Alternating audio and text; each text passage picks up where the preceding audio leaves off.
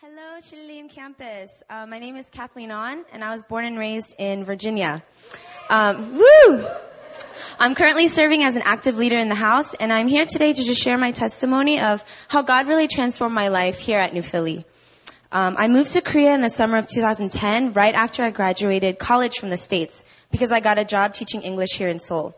The plan was to stay in Korea for one year, have fun, and then figure out what I wanted to do when I go back to the States. That was it. However, once I actually got here, the reality of having no friends or family in Korea really hit hard. I couldn't connect and build relationships with people from work, so I got very lonely. I knew I wouldn't be able to survive a year of living like that, so I messaged a girl I sort of knew who happens to be um, Eunice Lee at our Hongdae campus, and she replied back and just asked me, "Do you want to come to church with me this Sunday?" And so I literally had nothing else to do. I had no friends, no plans, so I just thought, "Yeah, okay, I'll just come, and it'll just fill up my schedule." And so I walked through those sanctuary doors, really surprised to see a congregation of young people who were so genuinely in love with Jesus. That Sunday, Holy Spirit broke out. People were crying, shaking, screaming, falling on the ground. And that was the first time I really saw Holy Spirit manifesting physically in people. I knew about God, but I had no idea who Holy Spirit was. I had no idea that He could manifest in people the way that He was doing here. And so, um, yeah, that surprise feeling that I felt soon turned into an immediate fear and shock. And um, everyone was so open and raw, and the way that they were talking about God was so foreign to me. It was as if they could talk to Him, and He talked back so regularly. And so, um, yeah, to me, I knew God was good, but there was no relationship with Him. I felt extremely out of place, and even though I was so uncomfortable, I kept coming out anyways. And so I secretly had a deep desire to know God in the same way that these people did. And a couple months passed and I still felt like a, an outsider looking in. And I was so quiet at church, it got to the point where I would meet people several times and then they would introduce themselves to me as if they're meeting me for the first time. And then a couple people, you know, they would say, hi, Catherine. My name's Kathleen. And um, I was just so depressed and down by that point. I just replied. I was like, hi, I'm Catherine and so it was, it's funny now, but it was not funny back then. And so, um, yeah, I really began to numb myself to everything and everyone in this church. I felt pretty hopeless in the friend department, and I thought so many times I should just go back home. This is a waste of time being here in Korea. I should just go back home where I already have a community.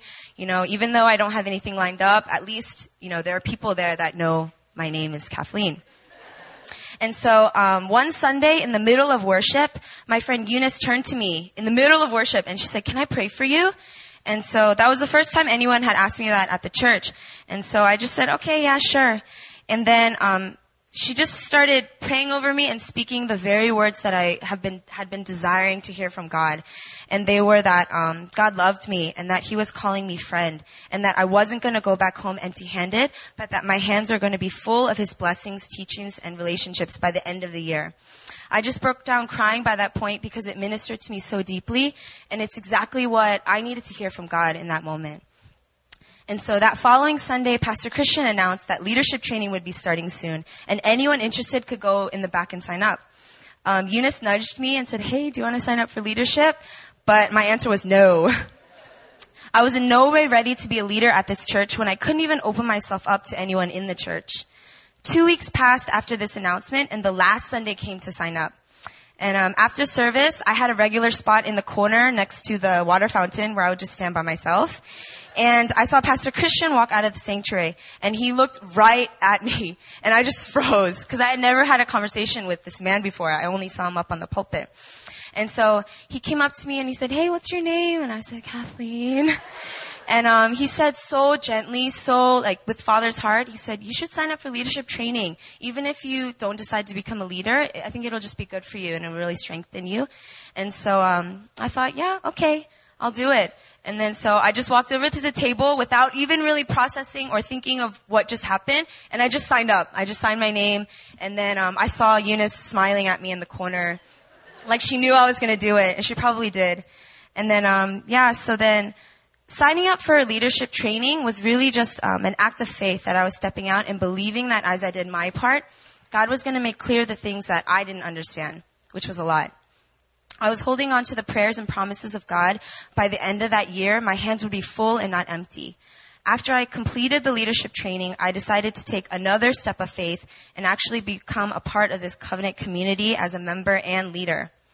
Gradually, as my heart was opening up more and more to God, it naturally just started opening up to the people of this church. Through my relationships with various leaders and friends, God was just revealing a deeper level of his love for me and how he sees me. Just as God had promised, by the end of 2010, my hands were full with deep, God centered relationships. I have a quote from Rick, Warren, Rick Warren's blog, and it says, I don't know what your next step is, but I do know this you have one. God will never be finished taking you deeper in faith. There's always a next step. God has continued to challenge me to take different steps, like choosing to love someone who has hurt me, joining a small group, serving on a ministry team, and going on a minute, going on a mission trip with the church, to now leading a community group, leading the welcoming team, and leading mission trips. Yeah, he's taking me a long way. God has been so faithful over the few over these past few years, and God is never finished with me. It says in James 2:17, faith by itself, it does not if it does not have works is dead.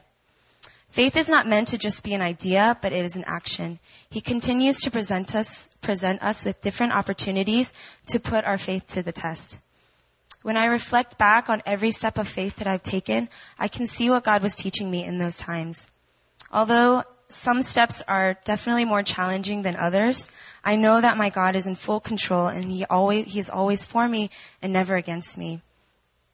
Um, I'm thankful for how God built me up here at New Philadelphia Church, and my hands are no longer empty handed, but they're overflowing with God's blessings.